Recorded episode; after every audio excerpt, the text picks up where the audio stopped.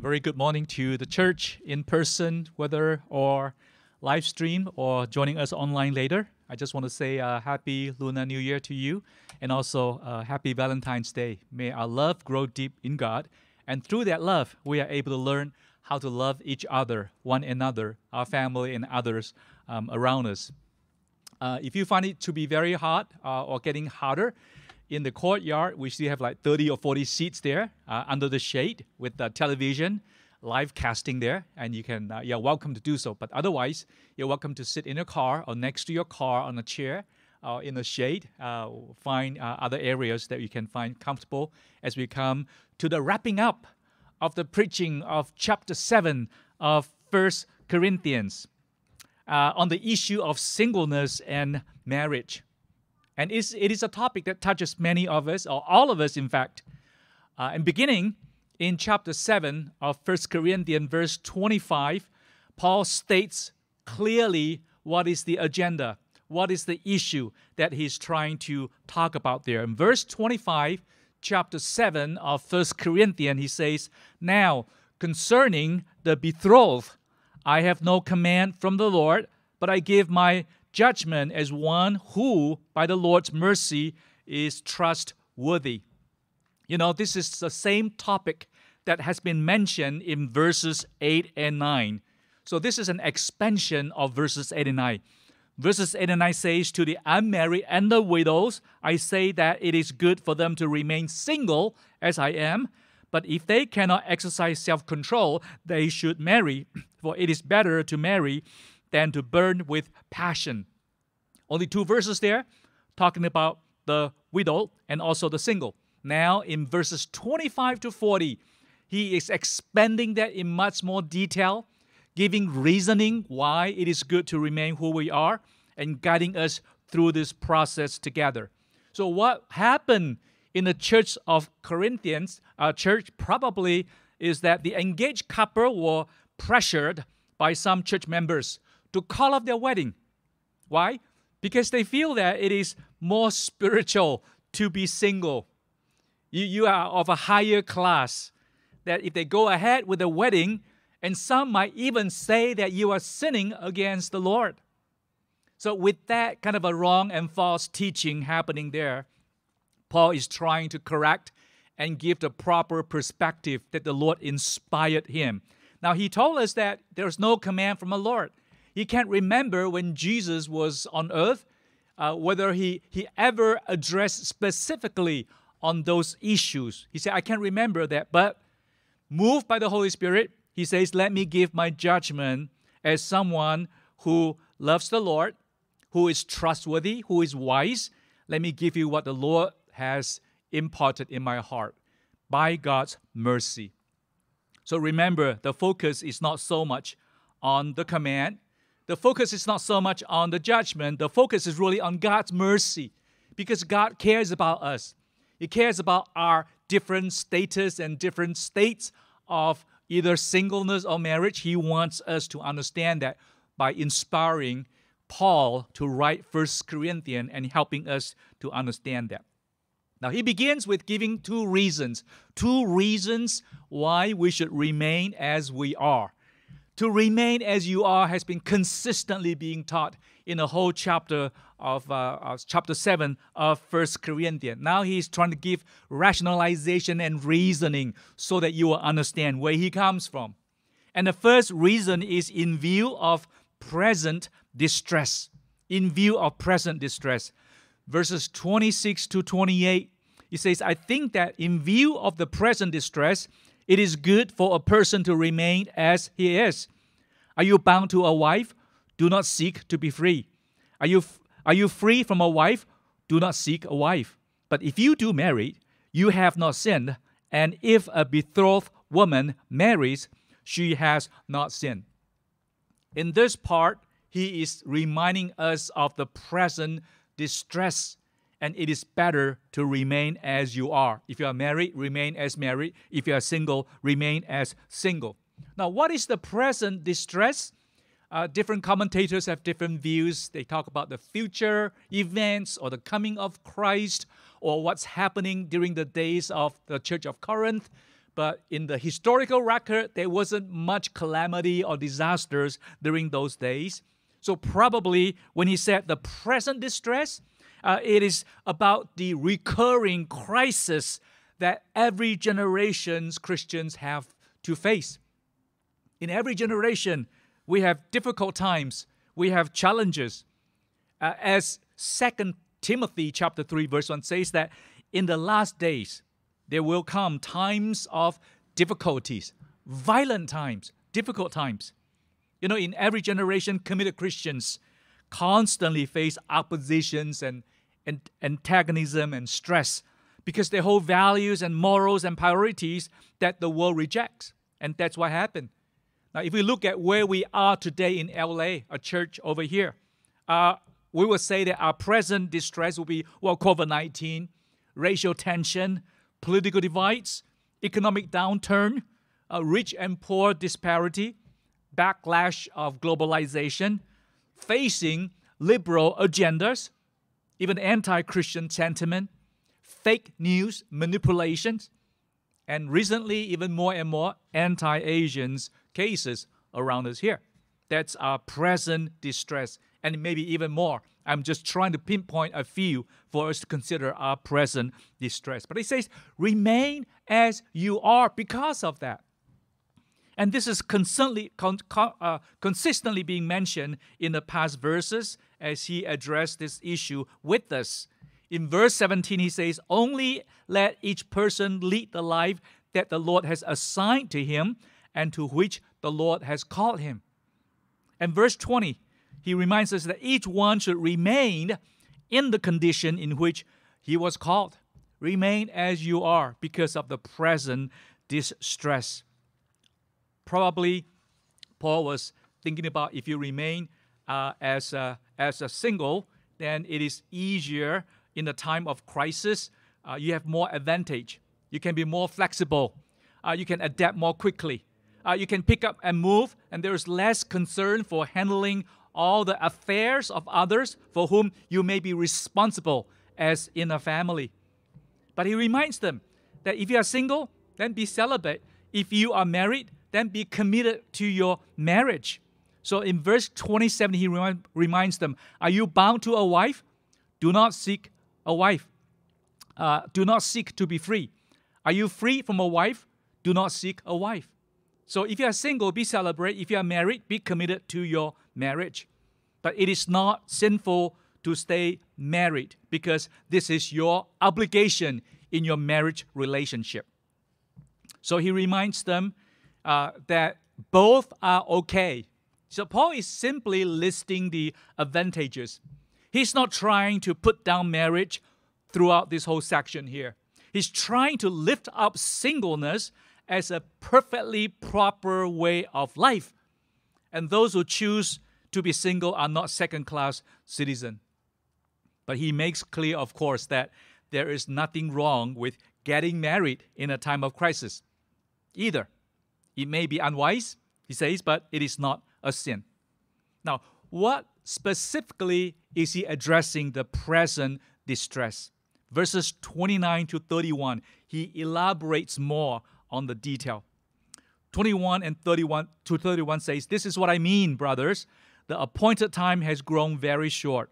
From now on, let those who have wives live as though they have none, and those who mourn as though they were not mourning, and those who rejoice as though they were not rejoicing, and those who buy as though they have no goods, and those who deal with the world as though they had no dealing with it, for the present form of this world is passing away. Here is pointing to the end times. He's basically telling us that we have limited time to serve the Lord. And to illustrate that, he painted five scenarios connected by as though. If you are married, mourning, rejoicing, buying goods, business dealing, as though none of that happened, as though none of that matter. Why? Because the time is so short and the world is passing away. And that's Paul's point that you should grasp the opportunity, seize the moment whenever you can to honor God in your life and to serve Him because the present time is passing away. It is so short. That's the first reason. The present distress will be better if you remain as you are. The second reason to remain as you are, either as a married person or a single, is in view of the worldly trouble that when you enter into marriage relationship, you will also experience the worldly trouble. Look at verse 28, the second part. He said, Let those who marry will have, yet those who marry will have worldly troubles, and I would spare you that. The worldly troubles. What is that? The worldly tribulations, the worldly pressure, the worldly affliction. Uh, we are so thankful that uh, Paul will continue to elaborate on that in verses 32 to 35 verses 32 to 35. I say, I want you to be free from anxieties. The unmarried man is anxious about the things of the Lord, how to please the Lord. But the married man is anxious about worldly things, how to please his wife, and his interests are divided. And the unmarried or betrothed woman is anxious about the things of the Lord, how to be holy in body and spirit. But the married woman is anxious about worldly things, how to please her husband. I say this for your own benefit not to lay any restraint upon you, but to promote good order and to secure your undivided devotion to the Lord. What do you mean by worldly troubles in the marriage? He make a comparison between the singles and the married. If you summarize it, basically he's saying for the singles, they are anxious about the things of the Lord, how to please the Lord, how to be holy in body and spirit because they are less distracted and they are able to devote more time to grow deep in Christ. That's the singles advantage. But what about the married? Well, for the married, the worldly troubles, they are anxious about worldly things, how to please the spouse, and therefore more divided in their interest. And, and rightly so. Because when you are involved, engaged in a married relationship, you have increased responsibilities. Matters such as in laws, how to maintain that relationships, children going through different stages of life, schooling, public school, private school, homeschooling, discipline through different uh, age bracket, communication, parents to children, between spouses, between husband and wife, and other problems different stages of life and nest and, and growing old and things like that. When you are in a marriage relationship, you naturally have increased responsibility and therefore you do have to devote your time to care about that because that's your responsibility.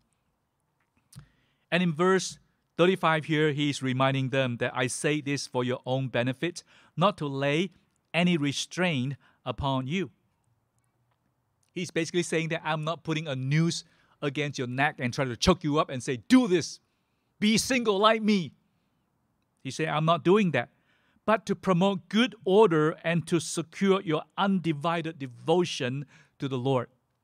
Paul is saying that I try to create some decency in your life and I try to create a deeper devotion to the Lord because you are more focused and undivided. But he wants them to keep pressing on and have the choice of if you want to be married, stay married. If you don't want to be married and stay single, then stay single. You do have that freedom. You do have that choice to do what you think is right and what you think is best for you. Remember, Paul is not saying that it is wrong uh, for a husband to please the wife. It is wrong for a wife to please the husband. He's not saying that. Because in other teachings, clearly, God says, Husband, love your wife and wives respect and honor your husband. What Paul is saying here is that if you have the gift of celibacy or singleness, then it is better for you not to be married. You will have more orderly life and more devoted life to the Lord. But if you are married, make sure you are committed to your obligation and stay married and build a strong marriage and honor the Lord together in that way. So to remain as you are because of present distress, to remain as you are because of worldly troubles in marriage that you have to attain to. Uh, But you have a choice to stay single or you have a choice to stay married. That's Paul's teaching consistently in the whole chapter 7. And then finally, in verses 36 to 40, he's reminding us to make the right decisions in two cases. Okay, the first case is a case of engaged couples. Verses 36 to 38 says, If anyone thinks that he is not behaving properly toward his betrothed, if his passions are strong, and it has to be, let him do as he wishes. Let them marry. It is no sin. But whoever is firmly established in his heart, being under no necessity, but having his desire under control, and have determined this in his heart to keep her as his betrothed, he will do well. So then, he who marries his betrothed does well, and he who refrains from marriage will do even better. Now, if you have different versions of the Bible, you can see that different versions of the Bible take different stand in, in terms of who is that person betrothed is being mentioned here. the traditional interpretation has been it is a father who is trying to take care of the marital affair of his daughter and going through that process of trying to guide her along the way and sometimes feeling reluctant and difficult to let go. And, and that's one scenario. That's a very traditional way of interpreting that passage. And many Bible versions have that in there that the father is trying to advise the, the single daughter in terms of the marital affair. But recently, more and more commentators feel that maybe this is talking more about the betrothed, the engaged, as the ESV version is taking that position, which I, I tend to side with that position because throughout whole chapter 7, betrothed is really talking about single men and women, or they may be engaged but still single men and women, unmarried. And to suddenly inject the father into the whole descriptions in singleness and marriage a little bit it's a little bit out of out of uh, the ordinary. So i feel that probably to be consistent throughout the whole process uh, it is better to consider this couple as a betrothed couple in the whole process. But it says if you think that he's not behaving properly toward his fiancee what does it mean? Okay not being proper to your engaged girlfriend. Okay, uh, I think probably it is talking about the the man uh, who has second thoughts.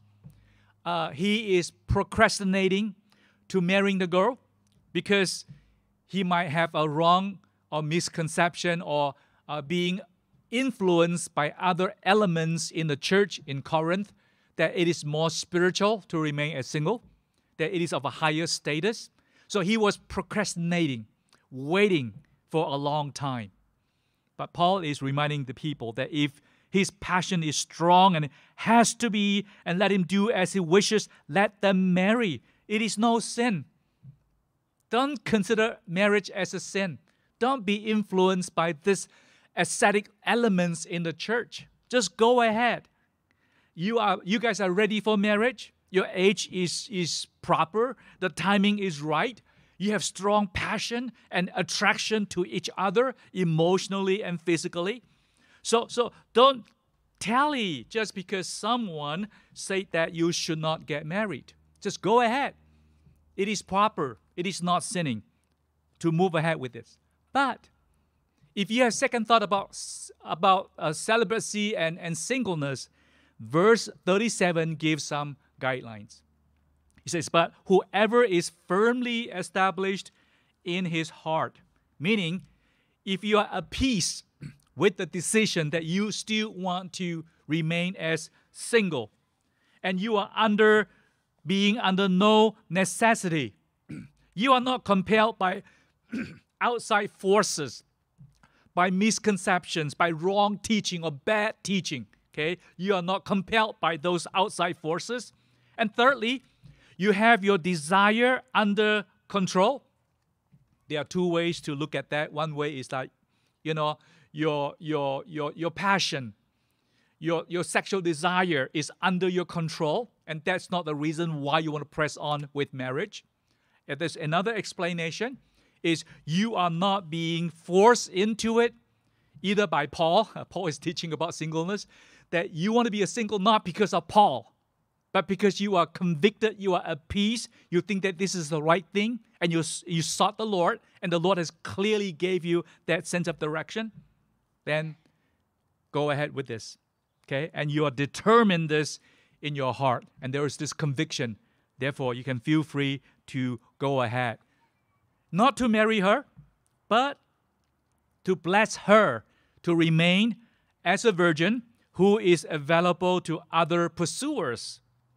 And Paul says, if you do that, you will do well. You are a gentleman. You are being responsible. Bless her. Don't just wait and, and, and let her, you know, wonder where are we going and are we going to, you know, walk down the aisle, you know, the, on the red carpet and, and move towards the altar and be blessed by the pastor or how long do I have to wait? That's not responsible.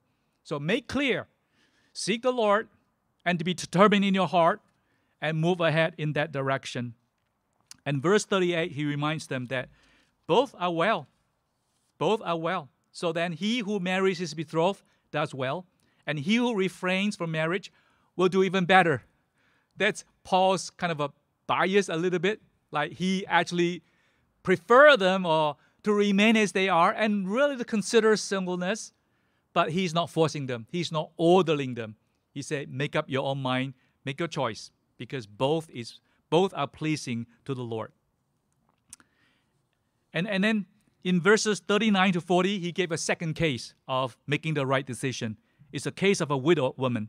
Okay, verses 39 to 40. It says, A wife is bound to her husband as long as he lives, but if her husband dies, she is free to be married to whom she wishes, only in the Lord. But in my judgment, she is happier if she remains as she is. And I think that I too have the Spirit of God. You know, verse 39 says, if a wife, uh, a wife is bound to her husband as long as he lives. And this is consistently being taught in chapter 7. If you look at verse uh, in chapter 7, verse 10, he reminds them to the married, I give this charge, not I, but the Lord. The wife should not separate from her husband. It is consistently being taught in the whole chapter 7 uh, over here. But it says, if the spouse died, if the husband died, then the marriage bond is dissolved at death. And she's free to remarry but make sure she married someone in the Lord, married into a Christian, same faith and, and same values of life. But in verse 40, he reminds us that he still thinks remain as a single is still better. He said, You'll be happier. You know, Paul felt like I'm guided by the Holy Spirit. I just want to give my piece of advice to you. You know, you'll be happier. But you still have the freedom to make your own choice. So verses 39 to 40 most likely talk about a more elderly woman whose husband has died, and she misses the companionship, and she is looking into marriage as a possibility of uh, gaining that companionship. But Paul is saying that, hey, be careful here now. It is not a sin to remarry as long as you're married to a Christian, someone in the Lord whom you can share uh, the same faith and, and, li- and living together. But he said, but in my judgment, you'll be happier if you remain unmarried. Maybe what he meant was, you know, she can remain as herself. She can be herself finally uh, by remaining as a single. And she can finally carry out her own dreams. While in her whole life, uh, uh before this state, she has been helping others to achieve their dreams. Now it is time for her to have a second half of her life and being herself and doing what she enjoys doing. But again, he's saying that either way, whether you go ahead and remarried or you remain as a single after your spouse died, they are both okay and they are both well. So go ahead with that. You know, as we come to this end of the chapter 7 of First Corinthians, maybe I can summarize what has been talked about in the whole chapter and try to combine the three messages together. Paul began by reminding us do not deprive your spouse of physical intimacy. If you have strong desire for marriage, go for it. It is not sinning. If you have the gift of singleness, then remain as single.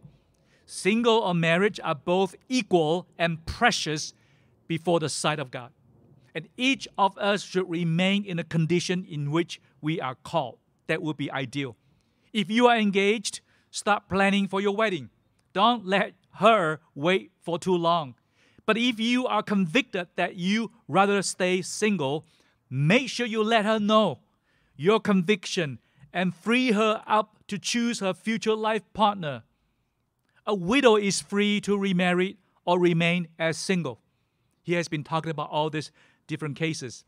But some of you might be thinking, but there are other cases nowadays that the Bible did not spell out. Well, just remember, you are free to choose marriage or singleness. But make sure you choose someone in the Lord. But also remember that there are present distress and worldly troubles in marriage. You have to devote your time for that to please your spouse. And with these principles, hopefully it is sufficient for you to move ahead to please God in your life. Okay? We don't have much time left on earth, Paul is saying. So live a good life for God. And that's how we can summarize chapter 7 in terms of singleness and marriage. So, my message to you today is really to remind you and myself that we need to be guided by the Holy Spirit to honor God in singleness or in marriage. In singleness or in marriage, glorify the Lord.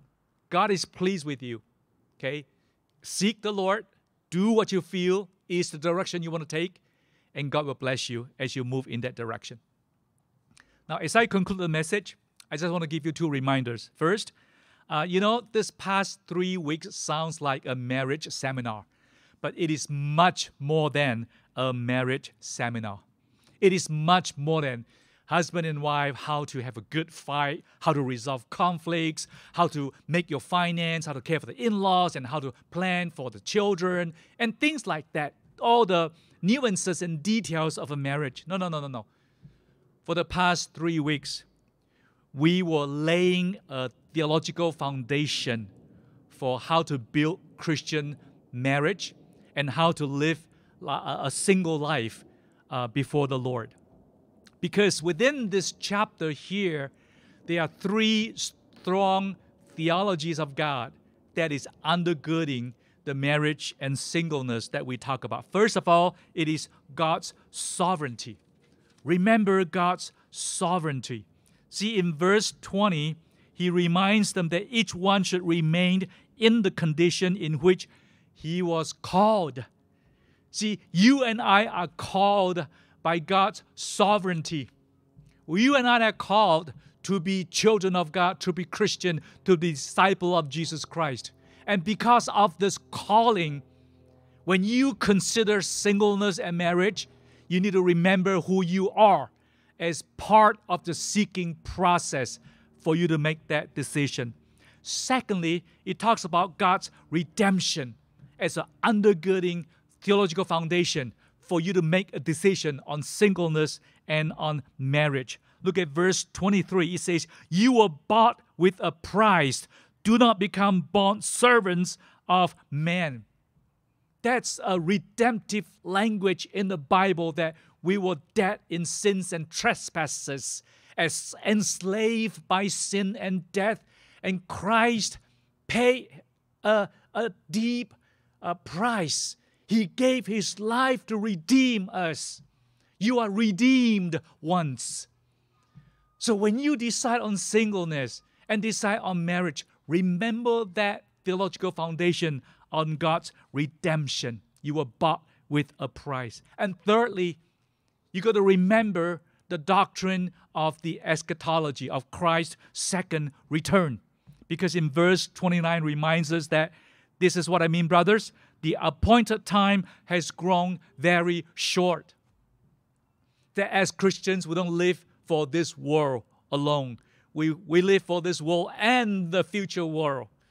We continue to be witness of, of Christ in this world in preparation for Christ's second return. And that has a lot of input into your decision on whether to stay single or to stay married and how to live our lives. So remember, it is much, much more than a, a topic on marriage or sounds like a marriage seminar. It is laying a strong foundation for us to build our marriage or for us to remain as single. And secondly, I want to expound, uh, uh, expand on remain as you are. Paul has consistently in chapter 7 reminds Christians in the city of Corinth to remain as you are. If you are married, remain as married and build your marriage. If you are single, uh, because of the present distress, uh, because of the worldly troubles in marriage, okay, remain as you are as single. If you have the gift of celibacy, but be free to choose. He says, I am not hard, I am not restraining you, I am not choking you. So please uh, do as you see fit, as the Lord will lead you, uh, moving in that direction. Now, let me address some of the singles in our church here. I know that I'm talking as a married man. I, I spent my first 26 years as single, then I became married, and I spent the next 36 years as married. So my married life is much longer than my single life now. So I do want to have this disclaimer, knowing that I may not fully understand or maybe as engaged in the singles. But let me maybe also, as a senior pastor, uh, with a little bit of more life experiences, uh, to share some thoughts with you. People become single for four reasons, or maybe other reasons, but at least I know of four reasons. Why? One, because of health. Uh, maybe there's a hereditary disease in the family, and that person feel that I just want to, I don't want to pass on to the next generation, and therefore I choose to be single. Uh, others because of family responsibility, that in a certain time in a family life, uh, you are the firstborn, and you're the oldest son, or your oldest you know daughter, or you're most you're most capable, and the family depends on you to raise the whole family. And by the time that responsibility is over, maybe your, your opportunity uh, to meet others, your opportunity for marriage may have passed you. So, because of family commitment, you gave up uh, your, your marriage and stay single. And others, maybe because of ministry calling, some of them felt God is calling me to be a missionary. God is calling me for this specific ministry. And this ministry and this mission field is not good to bring the whole family and with children. It's not possible. But eh, yet the calling is so strong. So I want to take up that calling. And by God's grace, I feel that I have the gift of celibacy and singleness. So I do want to stay single for the purpose of ministry calling. And number four, probably uh, a lot more people fall into that category is that I don't have a suitable mate. I've been available, I've been open, I try, I dated, you know, I've been very discreet, but I just can't find someone whom I feel like I want, I'm willing to spend my whole life with that person in a marriage bond for the rest of my life. I still haven't met the right person, and that person never showed up, so I remain as single. I don't know which category are you in, but I think verse 37 is such a wise advice for those who are single. He says, So whoever is firmly established in his heart, he says you need to be at peace with that decisions. Otherwise, you'll be miserable. Otherwise, you'll be beating up yourself. Otherwise, you feel regret. Otherwise, you feel jealous. Okay? You need to be at peace, at peace with that decision.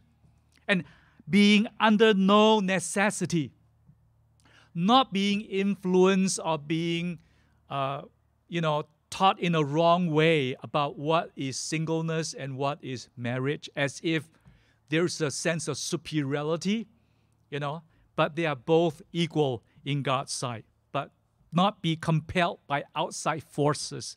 And thirdly, having your desire under control, that it is not a powerful authority like Apostle Paul say, hey, be like me, I am single. Not because of that. And not because of the higher status, spiritual status, if you say single, that kind of a teaching. But you know it in your heart. And you, you can control that thoughts and say, I know what I'm getting into. And then you are uh, determine this in your heart. It becomes your conviction. So this four guidelines is somewhat helpful for those who are single as they consider their future and how to plan their life. Because one of the greatest challenge, uh, uh, one of the greatest challenges of being a single is loneliness. And yet, as you live at peace with God's plan, and because of circumstantial reasons, and this is the path that you end up to be, that you know that loneliness is something that you have to wrestle with your whole life, and therefore you are willing to devote your life to invest in other people, to be part of the community, to be plugged into the community, and to grow together with the rest of the community. And, and for the married who are here, um, I just want to say that work hard on your marriage. Because Paul clearly reminds them that when you are in a marriage relationship, there are some worldly troubles that you will face. You have a much greater responsibilities than the singles. They can make decisions quick because they are responsible for themselves. But you, you are responsible for your marriage, for your family, for your children, and their welfare. So before you make a decision, you have a lot more to consider. And you need to learn how to nurture your family. You need to learn how to please each other, as Paul says here. It's nothing wrong with it. This is your obligation, this is your commitment to your marriage. So do not be surprised when things get tough. Do not be, be caught off guard as if, how come this happened in marriage? Well, Paul says, I told you so. There will be worldly troubles. And, and many, many of us who have been through marriage for 20 years, 30 years, 40 years, we can fully understand that. That yes, we go through different stages of life. Yes, sometimes it gets very tough. Yet sometimes it's, it's just hard to reconcile our differences. And because learning how to accept each other takes a process. And I'm still learning how to do that. And Paul is saying that, you know, that's the commitment and the sacrifice you need to have in order to build a marriage that God intends originally. That the husband will love the wives and the wives will, will respect and honor the husband together. You have to really, really work hard to grow together. But re- remember, either you are single or you are married, you are part of the church. You are part of the church. You belong to this community. Married or single, you are equal in this community. You contribute to the building of the church of Jesus Christ together, whether you are married or whether you are single. There are things that the married couple can do better. There are things that the single person can do better. And we can all contribute to the building of his church together. So, with that message, I want to encourage you that as we begin to plan the regathering of the church with the vaccines around and with the downward spiral of the infections, we are, the pastors are preparing for when we can regather as a church, when we can relaunch all the ministries, not just online, not just outdoor, but everything back to normal. Uh, when would that happen? The pastors are praying and preparing together with you. You know, if we look at the future, we can see that God is giving us two worship centers. The new one is about to be completed in a few months, but two worship centers which are multi activity centers. We practically can use them every day for different purposes. And, and God has given us a piece of land that is really a, a, privilege that many churches don't have during this time to host or to hold an outdoor worship. And we are able to do that by God's grace. And in that new building, before the new building, it's another piece of land that can be utilized for these purposes. We just feel like God is calling us to serve the community. God is building our church to be a community church, not just for uh, any particular group, but for the community. And therefore, our hearts need to be expanded to welcome the community, to serve the community, to bless the community with the love of Jesus so that we can all grow together. And even as we prepare for regathering, we thank God that in the past 12 months, uh, God has allowed our church to upgrade our facility, upgrade the indoor and outdoor and online platform. So when we come back, uh, it is not just one platform indoor, but indoor, outdoor, online concurrently. And God is expanding our influence, expanding our platform for us to serve other people, to serve the community. And I'm praying that our hearts and our minds are expanded as well so that you can see that possibility. So thank God for that. So, with that, I really want to encourage you to seek the Lord together, to pray together for God to reveal His purpose and come together to build a vibrant church of disciple makers by glorifying God, whether as a single person or as a married couple. Let's pray together. Lord, we are grateful for your teaching. And whether we are single or married, Father, I pray that you will remind us to know how to how to honor you, how to glorify you in our lives, and learn how to appreciate each other and learn how to complement each other as we grow together. Thank you for teaching us how to live a Christian life, either as a single or a married couple. Guide our church to continue to press on by faith and not by sight, trusting God for the regathering and the relaunching of our ministry, that we can bless our neighbors and bless the community. In Jesus' name we pray. Amen.